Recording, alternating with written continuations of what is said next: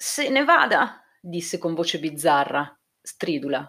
Per l'amor di Dio, se ne vada. Scenda sotto, verrò, farò tutto quello che vuole, ma se ne vada.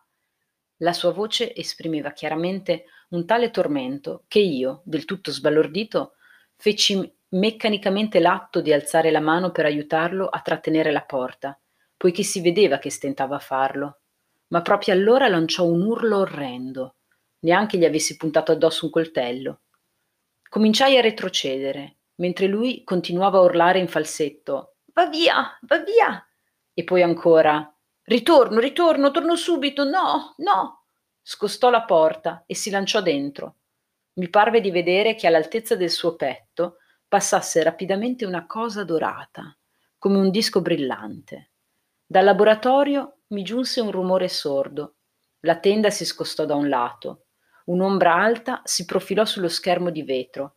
La tenda tornò al suo posto e non si vide più niente. Che cosa succedeva là dentro? Si udirono dei passi, una corsa pazza che si concluse con un terribile fracasso di vetri infranti. Sentii un suono, come di un bambino che ride a crepapelle. Mi tremavano le gambe, mi guardai intorno. Era sceso il silenzio. Sedetti sul davanzale in plastica della finestra. Rimasi lì per una quindicina di minuti, aspettando qualcosa, non so. Forse ero arrivato alla disperazione e per questo non volevo muovermi. La testa mi scoppiava. Sopra di me udii un cigolio prolungato e contemporaneamente la luce dell'ambiente divenne più intensa. Dal mio posto vedevo solo una parte del corridoio che correva tutto intorno al laboratorio. Questo ambiente si trovava nella parte superiore della stazione, all'interno dello scudo dell'involucro. Perciò le pareti risultavano concave e inclinate, con finestre simili a feritoie, a una distanza di qualche metro l'una dall'altra. Le serrande a saracinesca si erano alzate, la giornata del sole azzurro giungeva alla fine. Uno splendore accecante entrava dagli spessi vetri. In ogni listello di nichel, in ogni maniglia brillava un piccolo sole. La porta di accesso al laboratorio, quell'enorme lastra di vetro, ardeva come un braciere. Guardai le mie mani appoggiate sulle ginocchia, grigie in quella luce spettrale. Nella destra tenevo la pistola a gas, non mi ero accorto di averla estratta dalla fondina. La rimisi al suo posto, Sapevo che non mi sarebbe bastata nemmeno una pistola a raggi gamma. Che cosa avrei potuto fare? Distruggere la porta? Invadere il laboratorio? Mi alzai. Sprofondando nell'oceano, simile a un'esplosione all'idrogeno, il disco mi rinviò un fascio di raggi paralleli, quasi tangibili. Quando raggiunsero la mia guancia, scendevano giù per la scaletta, fu come una bruciatura di un ferro rovente. A metà scala ci ripensai e tornai su. Controllai tutti intorno al laboratorio. Come ho detto, il corridoio lo circondava. Dopo cento passi mi trovai davanti a un'altra porta di vetro, simile a quella di prima. Non provai ad aprirla, sapevo che era chiusa. Cercavo qualche finestrino nella parete in plastica, qualche fessura. Il pensiero di spiare Sartorius non mi sembrava affatto ignobile. Volevo smetterla con le supposizioni e conoscere la verità, ma non riuscivo a figurarmi come fare. Mi venne in mente che il laboratorio era illuminato dai portellini posti sul soffitto. Ciò significava che si aprivano nella corazza superiore. Se fossi riuscito a raggiungere l'esterno, avrei potuto guardare dentro. Per fare questo dovevo scendere al piano inferiore per prendere la tuta e l'autorespiratore a ossigeno. Mi ero fermato davanti alla scala, rimuginando, se ne valesse la pena. Era molto probabile che i portellini fossero chiusi con vetri opachi, ma che altro mi rimaneva da tentare. Scesi al piano di mezzo, dovetti passare davanti alla cabina radio. La porta era spalancata. Snout stava ancora come l'avevo lasciato, nella poltrona. Dormiva. Udendo i miei passi, si mosse e aprì gli occhi. Salve, Kevin, disse con voce arrocchita. Rimasi zitto. Sei riuscito a sapere qualcosa? domandò. Sì, risposi tranquillamente. Non è solo. Fece una smorfia. Ma guarda, è già qualcosa. Ha ospiti, dici? Non capisco perché non volete parlarmi. Poiché sono destinato a rimanere qua, prima o poi verrò a saperlo, dissi quasi involontariamente. E allora perché tutti questi misteri? Lo capirai quando avrai degli ospiti, mi disse. Sembrava che non gradisse la mia presenza e non avesse voglia di chiacchierare.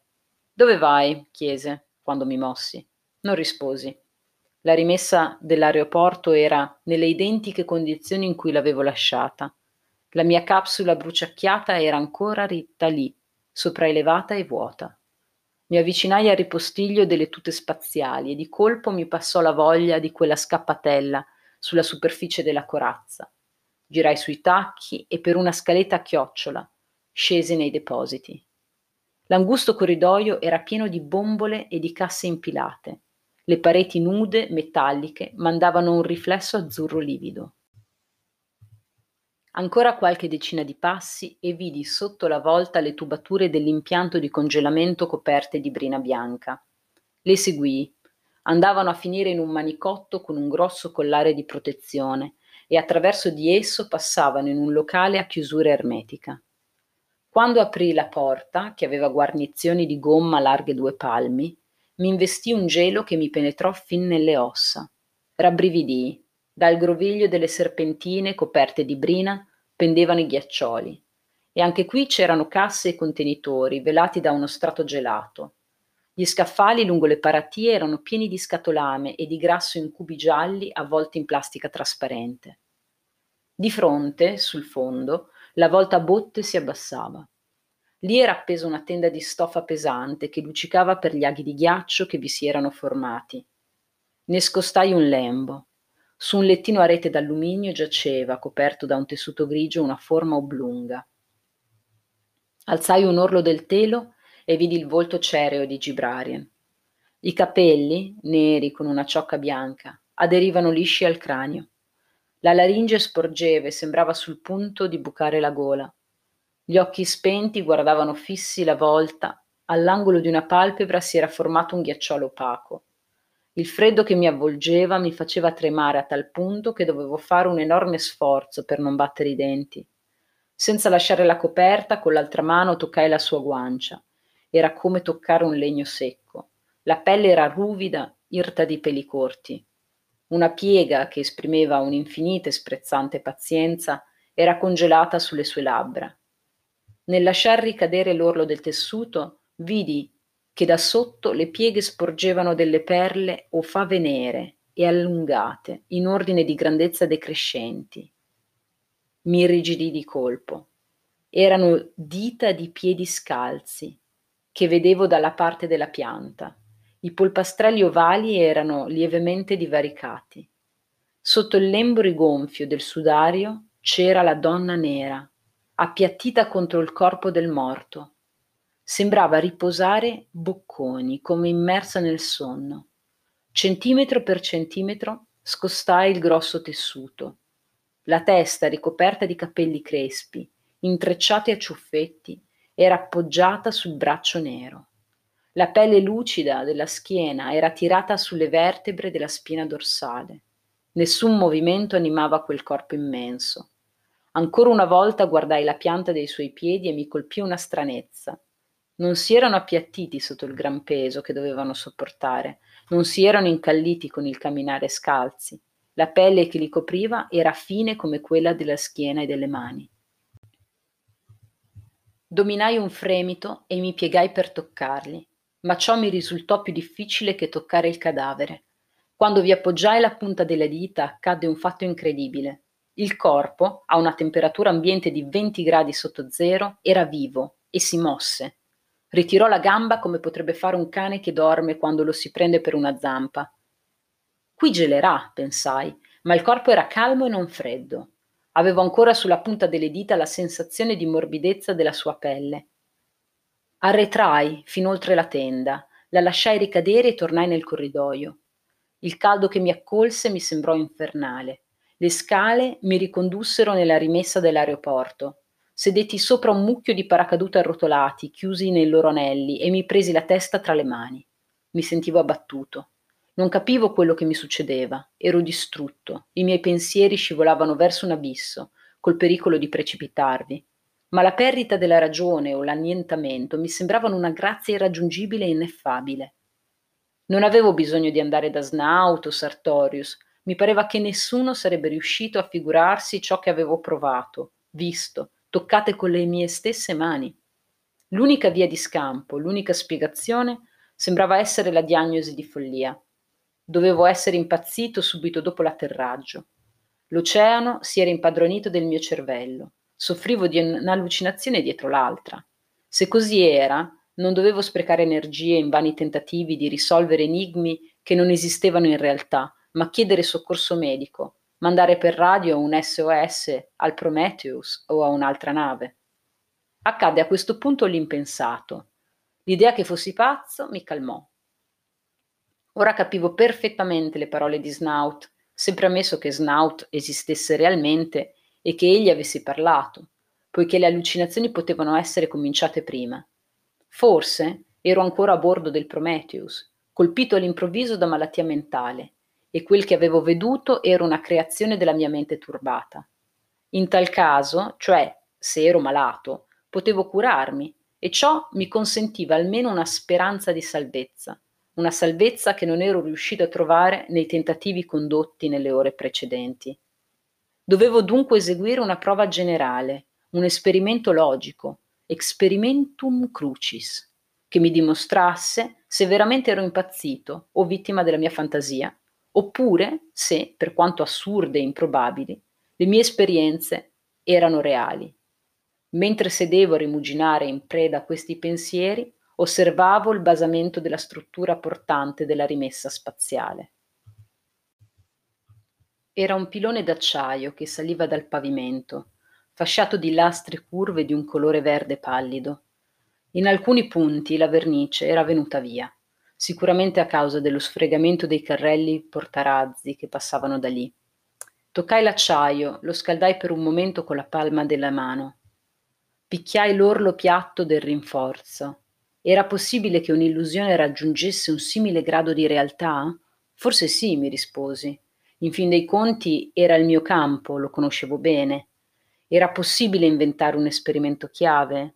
No, mi dissi inizialmente, poiché il mio cervello malato, ammesso che sia realmente malato, produrrà sempre le immagini che io gli chiederò. Non solo nella malattia, ma anche nel sogno più normale capita di parlare con persone sconosciute e facciamo domande alle quali questi esseri immaginari danno risposte che noi udiamo. Sebbene queste persone in realtà siano solo creazioni della nostra stessa attività psichica, personificazione effimera e pseudo-indipendente di parti della nostra psiche, fino a quando non ci rispondono, noi non sappiamo quali parole usciranno dalle loro labbra, ma sono effettivamente parole preparate da una zona particolare del nostro cervello e dovremmo già conoscerle nell'attimo stesso in cui le inventiamo per metterle sulle labbra dei personaggi fittizi. Qualsiasi cosa progettassi o attuassi, c'era sempre la possibilità che mi stessi comportando esattamente come accade nel sonno. Poiché sia Snout sia Sartorius forse non esistevano in realtà, sarebbe stato del tutto inutile rivolgere a loro domande di alcun genere. Pensai che avrei potuto assumere qualche farmaco, forse una sostanza eccitante, per esempio il peyotl, un preparato capace di provocare visioni e allucinazioni. Se anche sotto l'effetto di quelle sostanze si fossero ripetuti i fenomeni, avrei avuto la dimostrazione che erano reali e facevano materialmente parte dell'ambiente. Ma no, pensai poi, non sarebbe stato questo il corretto esperimento chiave, poiché sapevo come agiva la sostanza che avevi preso e l'assumere il farmaco, i suoi stessi effetti sarebbero potuti essere frutto della mia immaginazione. Mi sembrava di essere ingabbiato in un circolo vizioso di pazzia e di non poterne uscire. Possiamo pensare solo col nostro cervello, non ci possiamo vedere dall'esterno per controllare i processi che si svolgono nel nostro corpo. Di colpo mi venne un'idea, semplice ma efficace.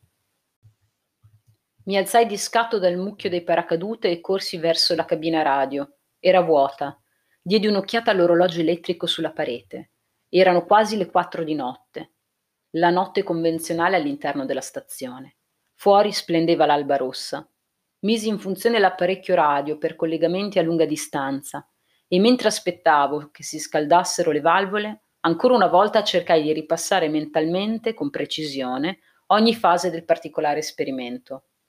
Non ricordavo quale fosse il nominativo per la chiamata della stazione radio automatica del satellite in orbita attorno a Solaris, però lo trovai su una tabella appesa sopra il quadro di comando. Chiamai usando l'alfabeto Morse e dopo otto minuti ebbi la risposta. Il satellite, o meglio il suo cervello elettronico, si annunciò con un segnale ritmico ripetuto. Chiesi allora che mi comunicasse ogni 20 secondi i meridiani interstellari della galassia che tagliava nel girare intorno a Solaris, precisando fino alla quinta cifra decimale. Poi sedetti e aspettai la risposta. Arrivò dopo dieci minuti. Tolsi il nastro di carta su cui era impresso il risultato e lo misi nel cassetto, badando bene a non dargli nemmeno un'occhiata. Presi dalla biblioteca le colossali mappe celesti, le tabelle di logaritmi, l'almanacco del movimento quotidiano dei satelliti, qualche manuale. Dopodiché mi misi a cercare la risposta alla stessa domanda. Passai circa un'ora per risolvere le espressioni. Non ricordavo quando era stata l'ultima volta in cui avevo fatto tali e tanti calcoli. Credo fosse stato durante l'esame di astronomia pratica. Feci i conti sul calcolatore della stazione. Il mio ragionamento suonava in questo modo. Riferendomi alle carte astronomiche, avrei dovuto ottenere cifre che non coincidevano esattamente con quelle che avevo ricevuto dal satellite. L'approssimazione era dovuta al fatto che il satellite era soggetto a complicatissime variazioni sotto l'influsso delle forze di gravità di Solaris, non solo per i due soli che si avvicendavano, ma anche per i cambiamenti locali di peso provocati dall'oceano. Quando avrò le due coordinate di cifre, pensavo, quella fornita dal satellite e quella calcolata teoricamente in base alla carta celeste, inserirò nei miei calcoli alcune correzioni. Allora entrambi i gruppi di risultati dovrebbero coincidere fino alla quarta cifra decimale. La differenza si verificherà alla quinta e sarà quella provocata dal movimento non calcolato dell'oceano. Se queste cifre fornite dal satellite non fossero reali, ma solamente il frutto della mia mente smarrita, allora non potrebbero coincidere con la seconda colonna di dati numerici. Il mio cervello, mi dicevo, è forse malato, ma non può essere capace in nessuna condizione di rivaleggiare nel fare i conti col grande calcolatore della stazione. Occorrebbero mesi di tempo. Quindi, se le cifre coincideranno, il grande calcolatore esisterà realmente e io lo avrò usato concretamente e non nel delirio. Mi tremavano le mani mentre toglievo dal cassetto il nastro di carta radiotelegrafica e lo srotolavo accanto all'altro, più largo, proveniente dal calcolatore. Entrambe le file di cifre tornavano, come avevo previsto, fino al quarto decimale. Le variazioni avvenivano con il quinto. Ficai tutte le carte nel cassetto. Così era, dunque. Il calcolatore esisteva indipendentemente da me e ciò dimostrava che la realtà dell'esistenza della stazione e di tutto quello che conteneva. Stavo già per richiudere il cassetto quando mi accorsi che era zeppo di fogli, coperti di calcoli febbrili. Li tirai fuori e al primo sguardo capii che qualcun altro aveva fatto un esperimento simile al mio, con questa sola differenza che invece di chiedere al satellite i dati relativi ai meridiani, si era fatto dare la misurazione dell'albedo di Solaris a intervalli di 40 secondi. Non ero pazzo, l'ultima speranza si dileguava. Spensi il trasmettitore, bevi il resto del brodo contenuto nel termos e andai a dormire.